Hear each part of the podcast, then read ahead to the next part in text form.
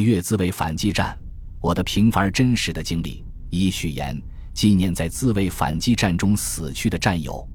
一九七九年，没有多少人知道这个特殊年份，也没有多少人会怀念这个曾经令人热血沸腾的岁月。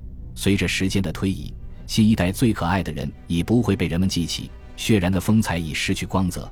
记得他的只有活着的我们和死去的他们，记得他的只有边境线上那依然如血的红土、无边无际的丛林、重叠反复的雷区和那满山遍野的猫洞。那时流行这么一句口号叫。新一代最可爱的人，确实，在那个大体和平的年代里，有这么一块战火纷飞的运床，的确可以培养出许多英雄。作为参战军人，我们理所当然会成为千万青少年的崇拜偶像。但这一切与我好像根本无关。当我们辗转在炮火中，挣扎于弹雨下，有谁能知道呢？一九七九在我的心里永远是一个感叹号。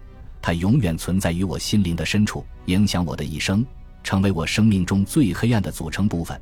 那一场无情的战争让我失去了很多曾经肝胆相照的弟兄。时间虽然已经过去快三十年了，但那场战争的阴影一直陪伴着我。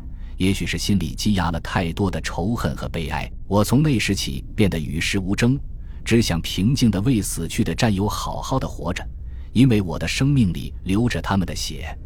这么多年来。我一闭上眼睛，三十年前那一场场硝烟，那一声声炮响，那一个个倒在我面前的战友血肉模糊的面孔，怎么也不会忘掉。记得那时候的我，只有木然的觉着攻势，木然的咀嚼着压缩干粮，木然地跟随部队冲锋，木然地等待着死亡的临近。